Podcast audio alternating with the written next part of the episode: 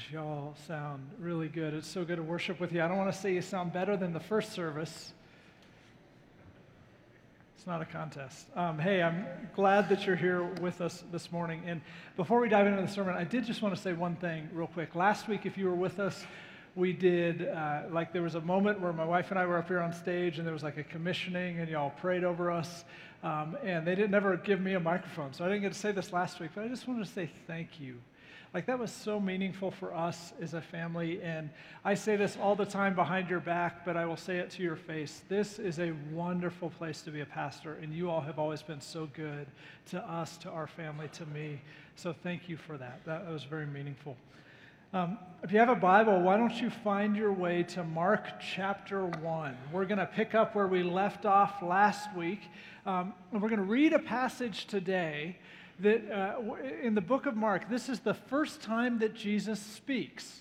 Now, it's notable because Mark is most likely the first gospel ever written, and so you kind of think about it, even in the arc of history, like this is the first time that someone put pen to paper and said, we should write down what he said. And what he writes down is an extraordinary sentence that we need to, to track with because it's incredibly important to what he came to do, to everything else in the book of Mark, and to what he has to do with our life. Um, but I want to highlight an issue that we have to overcome first, and I brought a visual aid. Some of you might know what this is. Some of you will have no idea what this is. Um, This is, uh, for those of you who are under twenty-five, this is a telephone, a telephone. That is what we used to use like thirty or forty years ago to make phone calls. Now, what a phone call is, is it's like a text message or Snapchat, except you pick this thing up, and you could only go as far as it would let you go, and you would talk into this end and listen into the, in that end, and that's very important. That's really the most important thing uh, when using one of these phone I know you know what a phone is. I'm just mostly teasing. Um, what's amazing about these is, like, when we wanted to talk to somebody, this is what we would do. We would take this, and we would stand there, and we'd be like, I'm only halfway done.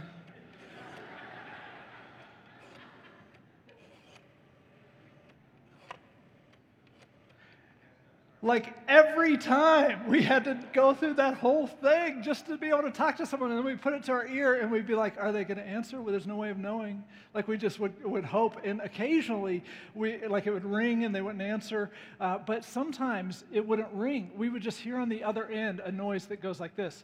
Eh, eh, eh, eh. Do you know what that is? I know some of you have never heard that noise before in your life. That is called a busy signal. And what that meant was they were at their house and they were already on the phone. Like, they were already talking to someone and it wasn't you and there was nothing you could do about it. You just had to wait. You're just like, well, I guess I'll have to do that again in half an hour. You know? It was so frustrating. Now, um, what's amazing to me is there are probably people in this room who have never heard a busy signal because we don't have them anymore. Does it even exist? I assume it still exists, but anyway. Hey, this is not going to be old man Cleveland ranting about the good old days today. Um, just put that away. I just, I, listen, I haven't used one of these in probably twenty years. I don't want to use one of these. I love my smartphone. Um, I remember, like, the first time I got a text message, do you remember this? It popped up on my screen and I was like, ooh. Is this witchcraft? What, I, what just happened? This is the best thing ever. I don't actually have to talk to the person. I'll just text them back. It was amazing. Um, so, but here's my point, right? If you have never had to use one of these rotary phones, I know that you appreciate your smartphone. But you will never appreciate your smartphone as much as those of us who have ever gotten a busy signal appreciate our smartphone, right? Isn't it true? We have like this different level of appreciation for something when we didn't grow up with it, when we spent years of our lives without it, and then it comes into our lives and we, we just appreciate it far more than if we grew up always having it. We take those things for granted that have been in our lives the whole time. They don't really impress us the way that they would have if we've lived without them. Now, if that is true of phones, wouldn't we suppose that that also could be true about the things of God, right? Have you ever experienced this in your life? I grew up in a Christian home. I am so tremendously thankful that I grew up in a Christian home. I believe in Jesus today, largely because my parents introduced me to Jesus and told me about who Jesus was. Out of curiosity, let's just do a quick survey here. How many of you would say that you are like me and you grew up in a home that was Christian? Okay. It's a fair percentage. How many of you would say that that is not true, that you did not grow up in a home that was Christian? Okay, so that is not an even split. Um, For those of us who grew up hearing about Jesus, there are so many benefits. I would not trade that for anything. I am so tremendously thankful, but there is a downside. And the downside is, it is very hard for us to imagine what it would be like to hear this stuff for the very first time, right? When you've grown up to it. We're like kids these days with their cell phones, only Jesus is our cell phone, and I'm not totally comfortable with that metaphor, but you, you know what I'm saying. I just want us to be aware of this as we dive into the scriptures today, because we are going to hear the first ever public words of the only Son of God. That's a pretty astounding thing. And he is going to say a sentence that in every way is extraordinary. But if you've grown up with Christianity, you are going to hear him say some words that you've probably heard a million times. Words like kingdom, words like repent, words like believe and good news.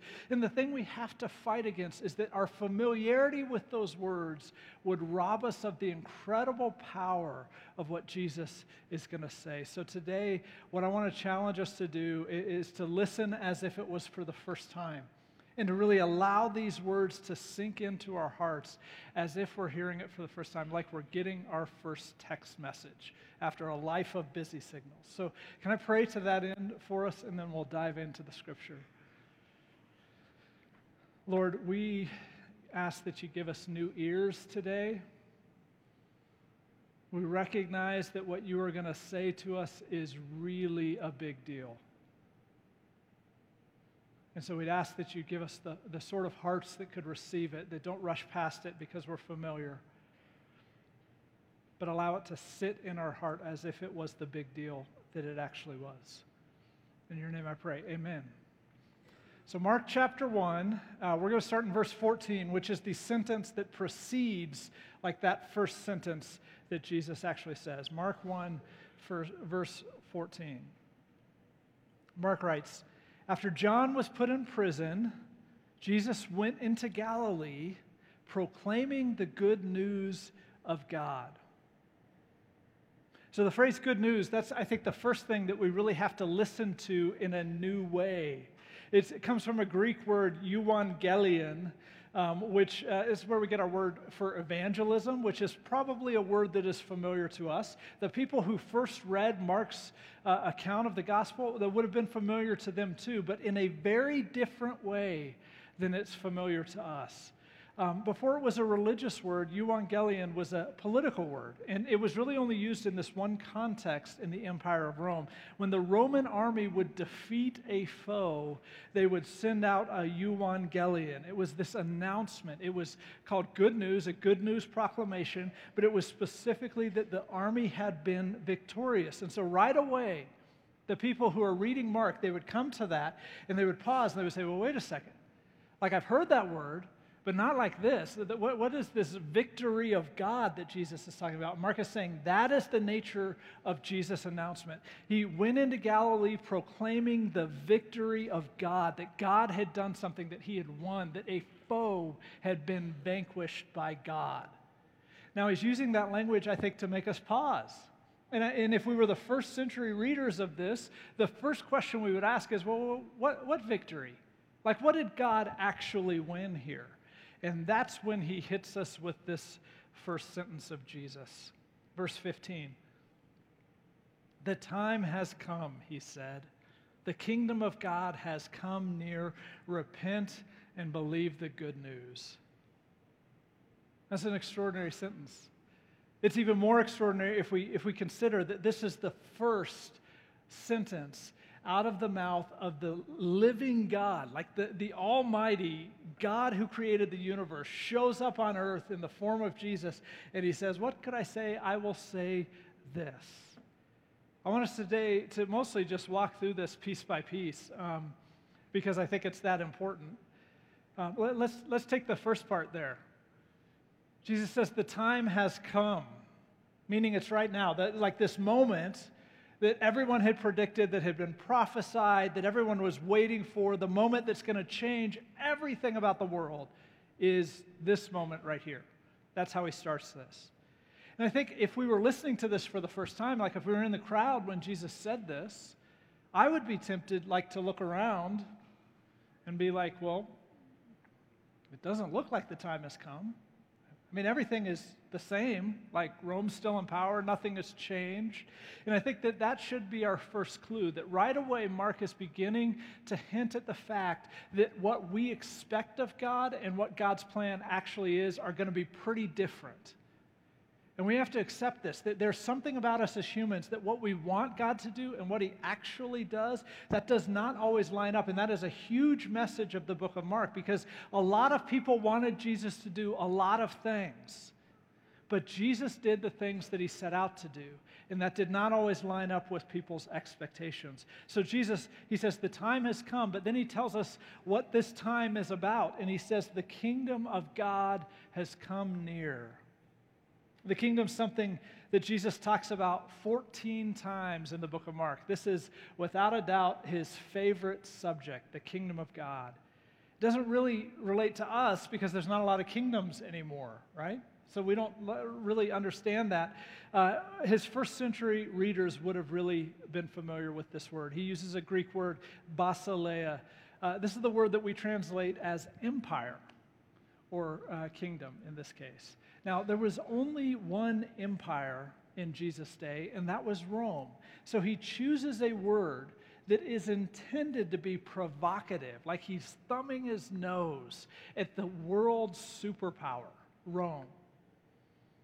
And he doesn't just say it in this moment, but if you read all the other fourteen passages in the book, you will realize this, that he's trying to convince us that, like, we, we're familiar with what an empire is, but then there's this empire of God or this kingdom of God, and it is nothing like what you're familiar with with these other empires. And what he's trying to do is to subvert and undermine the, not just the empire of Rome, but every empire.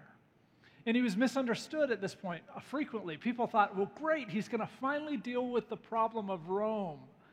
But Jesus did not come just to undermine and subvert the empire of Rome. What he actually came to do was much bigger than that. He came to undermine and subvert every empire that ever has existed or ever would exist. Right? So it's not just this small thing dealing with the Roman problem. It's this really huge thing dealing with every empire that would ever be on earth, including and not limited to, like, our own personal empires. Right? Like, like the kingdom of Jonathan is undermined by the kingdom of God. What he's saying is now everything on earth can now come under the reign of this loving and just king. And he doesn't say it's it's beginning. He says it's always been. He says it's just come near, that it is like around us, and it is in us, and it is through us, and that, that the world would be made whole again, that that is what this empire is about. Now, nobody understood him at this point, but what he's trying to show them is that he is going to rule in a way that crosses every border.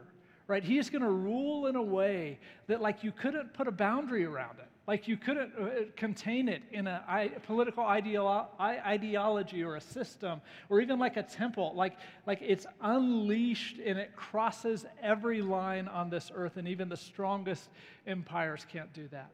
Even the strongest empires eventually come to an end, eventually become defeated. But God's kingdom that lives inside us is kind of undefeated at this point, because it's not contained, and that's the brilliance of it, and that's the power of it. And it kind of, when you when you understand what actually he has unleashed in this moment, it kind of makes, like, the kingdoms of this world, even the Roman Empire or even the America or our own personal kingdom, it kind of makes them seem a little juvenile, doesn't it? Like, I mean, they're contained, they're kind of looking after their own interest. And Jesus says, I've started something that can't be contained. It's going to cross every border. And in response to that, he says the kingdom has come near. He invites us to do two things, or it's really, it's just one thing, but it has these two parts. He says, repent and believe. Repent and believe. And I bet If you grew up uh, in a Christian home, you've probably heard these words before, but you may not really connect to what they're meaning. The, this first word, repent, is Greek word metanoao. It just means to change your perspective. Now, in English, the word repent, we, there's only one place we ever hear the word repent, right? It's like here in church. It's a kind of a churchy word. You should repent. Um, but that wasn't true in Jesus' day. This just referred to any major shift in perspective or any turning in the way that you're living your life. So repent for us, because of how we've used it for many years, has become synonymous with this idea that we need to stop sinning. But the word is really bigger than that. It's really a much more holistic word. I grew up uh, hearing this word, repent, um, but I only understood it to, to be associated with sin. Like, so I thought if I was to repent, if I was repentant, then that would mean that I would avoid sexual sin, that I would not be mean to people, that I would not get drunk or do drugs, uh, that I would give money to church. Somehow that was always a part of it. And I would engage in a lot of spiritual activities. Um, and I thought if I did all that stuff, then that would mean that I have repented from my old life and I was living the new life. But what I actually just described, like that was the life of a Pharisee in Jesus' day. The Pharisees, they avoided all that stuff. They did all sorts of good stuff. And Jesus still, when he meets them, what does he say? Repent. So this word is much bigger than just that list. What this word actually means is to just turn your whole life towards the reign of God, towards the reign of this loving and just God. And the reality of it is it doesn't matter how many sins we avoid. It doesn't matter how much good stuff we do. You still have to turn your life to God. To be human means that we find ways, sometimes very creative ways, to orient ourselves away from God, to pursue something other than God. And some of us are really super creative, like we never do any really bad stuff, or like we do a lot of really noble stuff. Uh, but we, we've got to accept this. To be above average morally does not mean that we've embraced God. It doesn't. You know that, right? Just because you're above average morally does not mean that you've embraced God. It just means that you're above average morally. That's all it means. But Jesus says, even to those of us who are above average morally, you still need to turn. You still need to embrace God and turn every part of yourself towards Him. But when we make repentance just about sin, we miss that or we minimize that. Let me give you a couple of examples of how I heard this, or uh, one that how I heard it and one that I never heard growing up. Um, so like I heard growing up that you should repent from sexual sin, right? You may have heard this at a time or two, but I, I've internalized that in this way, that if you're struggling with sexual immorality, you should turn from that sin. You should trust that God cares for you and that He loves you enough that you should trust Him with your sexuality. Is that true? Well, sure, you absolutely should. You should repent because this loving and just God actually cares about you being whole sexually. And I know that's kind of a, a, a mind-blowing thing, that His kingdom would include our sexual wholeness, but it does. And, and I heard that growing up, that that is a part of repentance. Maybe not quite in those words. Uh, I, I, what I would say is that we should do that not because God's so angry with us or so mad about our sexuality, but we should do that because He actually cares about our sexual well-being. But I heard growing up we should repent from sexual sin. That's true. Let me ask you another question, though. Here's another illustration. Um, if you have poor self-esteem, like if you just, if you have areas of your life that you tend to be insecure about, or aspects of who you are that you tend to second guess and to doubt, and you have poor self-esteem, should you repent of that? Well, it, it is absolutely not a sin to be insecure, right? Like there, there's no way to prove that, or there's no way to make that case. It is not a sin to have bad self-esteem. But isn't this true? That in God's kingdom, one aspect of the kingdom of God is this recognition that every human is created with the image of God inside of them, and that God deeply loves every single one of us. And so we have tremendous value in God's eyes because He declares that we have tremendous value in God's eyes. And so to repent means that we embrace the value that he says that we have, because he says that we have it. And it doesn't matter what the world says about our value. It doesn't matter even what we would say about our own value. That we turn from those voices to God's voice who says, you have tremendous value to me. And that's repentance, even though that has nothing to do with an area of sin. It has to do with just embracing this kingdom of this loving and just king. And part of that means embracing our value in his eyes.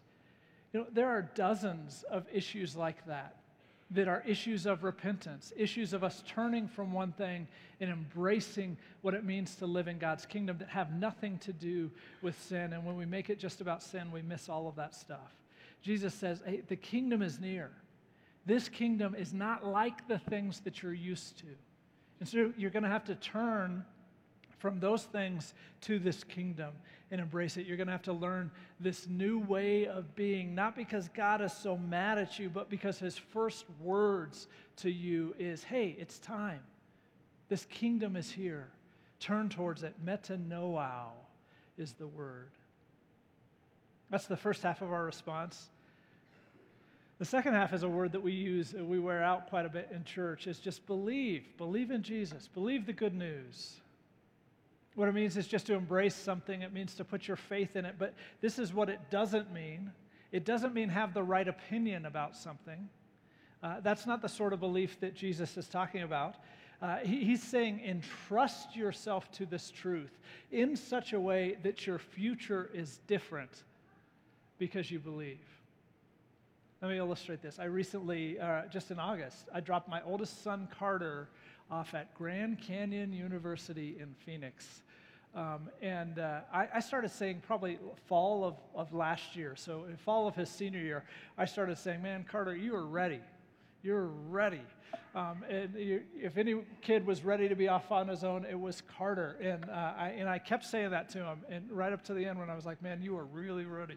Um, but I, some of you, as we talk about it, I, I'd say, man, Carter's more ready for college than I was my senior year of college. I mean, like he just, he is this independent kid and he was totally ready. And that was what I believed, but it was really just an opinion until Uh, a few weeks ago in August, uh, there was that moment where I, I gave him like the last hug, and Becky and I walked from his dorm to our car, and we drove away and we left him there. We haven't seen him since. I mean, we've talked on the phone.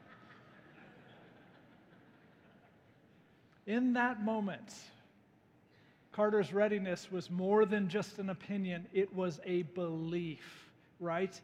I entrusted myself to it. And my life, my son's life, my family's life will never be the same because of what I believe, that Carter is ready for the next level. That's what Jesus is talking about. He's saying, believe in this sort of way that your life is never the same, that you do stuff because of it. What is it he's asking us to believe? Well, that's the last part of this sentence, the good news. There's that word again, euangelion. He's asking us to entrust ourselves to something that is fundamentally good. And this is important. This is the message from God to us, this message of good news. It is good news. It is actually good news. Now, I know this is true. I live in our world, too. There's a fair amount of, like, uh, let's just say grumpy Christians out there. I, like, I'm not throwing stones. There's just some grumpy Christians out there um, who, when they talk about this stuff, talk about what Jesus is or what we stand for as believers, but it, it doesn't sound all that good. It doesn't sound like good news, but that's not Jesus. From Jesus' first word, he says, listen, I have something for you that is fundamentally good. I'm asking you to entrust yourself to something that is fundamentally good. This is not a message about your sin or you're going to hell. This is an announcement of God's victory. It is a victory over sin. It is a victory over hell, a victory over death, a victory over all of the kingdoms of this world, including our own, over everything. It is a message about how God moves towards humans in love, and it is fundamentally good. Now, I know some of us, and I'm guilty of this, we've grown so used to this that we forget how extraordinary it is. But I would just say, listen, we have the we're up against the same thing Jesus is. Everyone knows the bad news, right? We just, I think, intuitively understand it. Jesus was not talking to anyone who needed to be convinced that their sin is a problem.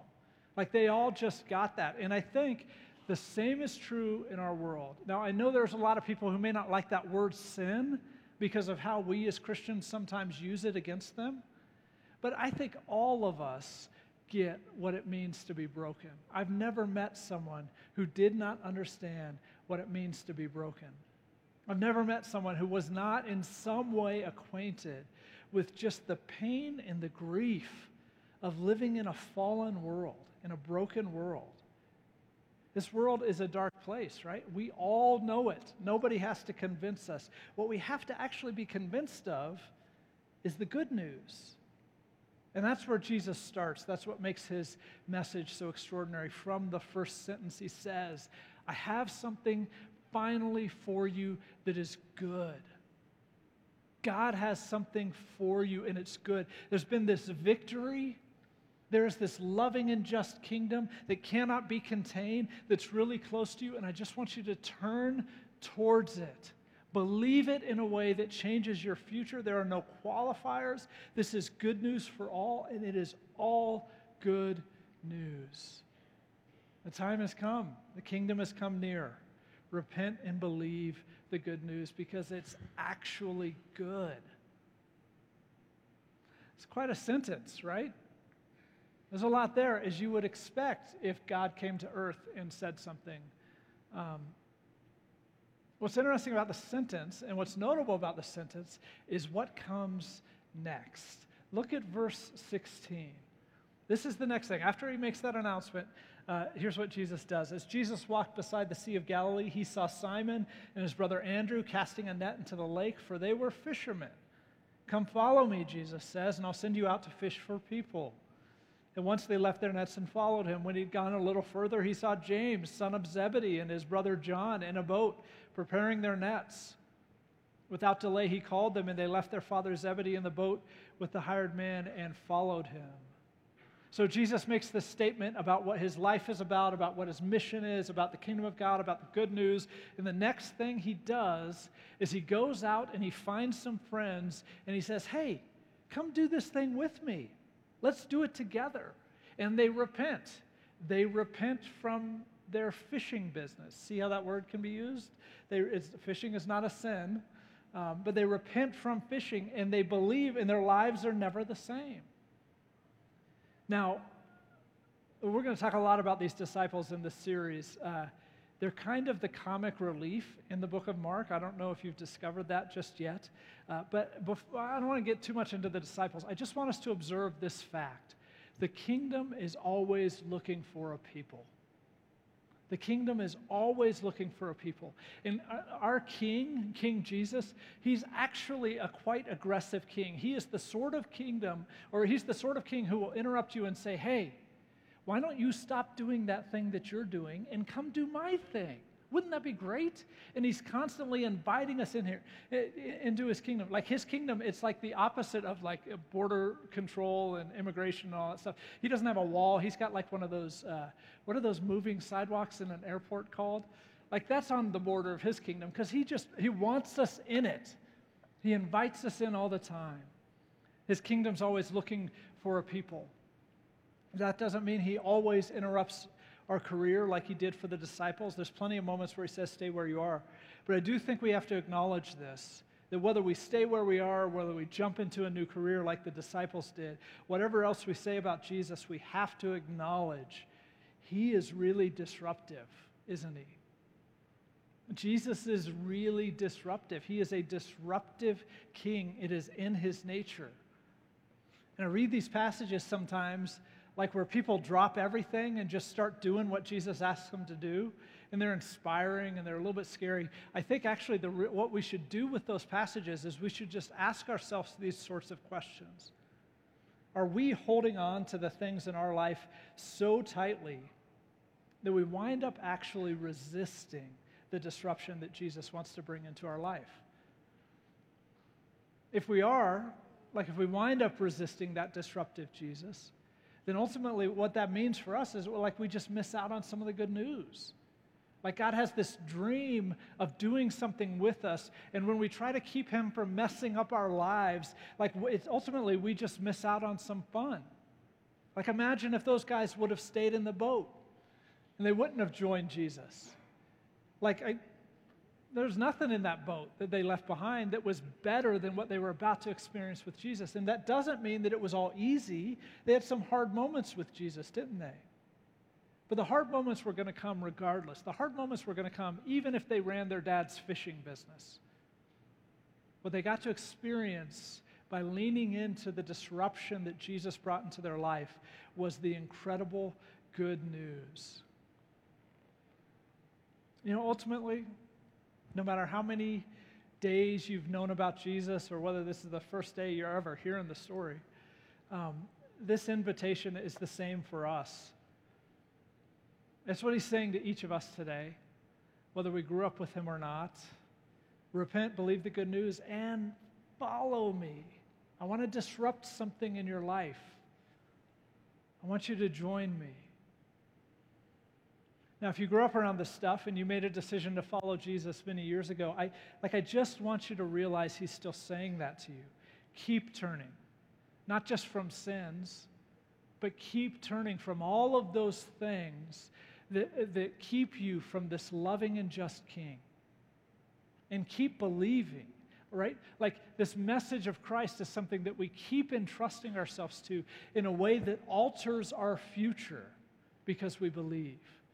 He's still saying it. Even if you've known him all your life, he's still disruptive. But I also would suppose that some of us maybe were just testing the waters on this whole Jesus thing, and we're maybe not yet, uh, wouldn't consider ourselves followers. I don't know about you, but this idea of like a radically different kingdom that crosses all borders, that's full of love and justice, I find that incredibly appealing to be a part of that. Um, if that's appealing to you, I, that's something that brings us to these tables, right? These communion tables. Because while Jesus' good news message was one hundred percent good news for us, you know, it's this God who's for us, this God who's full of love and forgiveness freely given. It doesn't mean it didn't cost. And it cost Jesus something. It cost him his life. This, like this victory, this announcement of victory, it had one casualty, and that was Jesus. The Bible tells us that the night before he died, the night before he was crucified, Jesus knew what was going to happen, and so he took a piece of bread, and he had these disciples around him who had followed him now for a few years, and he broke it, and he said, like, this bread is like my body, and it's going to be broken, but not for no reason. It's going to be broken for you. And then the next day, it was. And that same night, he took this cup, and he said, this cup, it's like a new promise, a new covenant, and it's going to be sealed tomorrow by the blood that is spilt from me, is what Jesus said.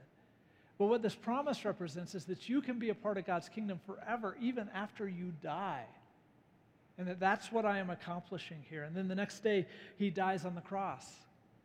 And to me, what's the most astounding thing to me always about Jesus is that he does not just like, he's God, so I, I presume he could just like snap his fingers and all the bad stuff would be gone.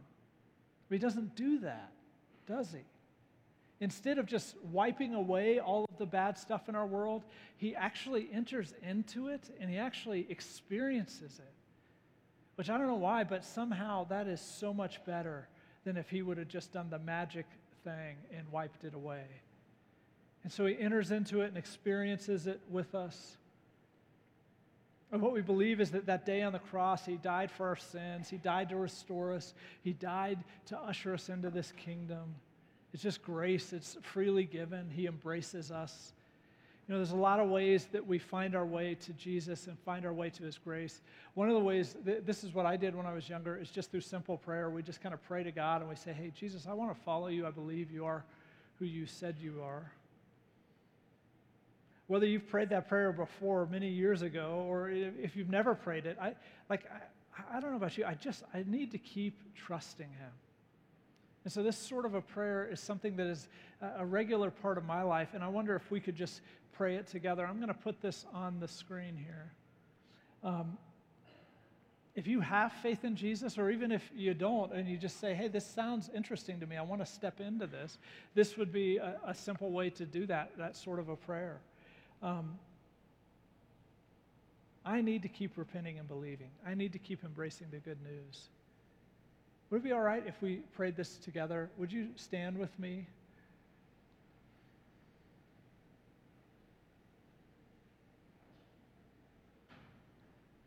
If this is your heart, let's, let's say this together. Jesus, I trust you are who you said you are. I trust that the good news is really good. I trust that I'm forgiven because you love me. I turn to you and I put my faith in you. Amen. That is what he's inviting us to from that first sentence. We're going to come to these tables together. I, I want to ask you to do this today. Um, like take the bread and take the cup and then go back to your seat, but don't take it just yet. I'm going to come back up. We'll do that all together in a minute. But these tables celebrate Christ's death and resurrection. They celebrate that the time has come now. The kingdom is near to you. And the good news is actually good news. Come, let's celebrate together.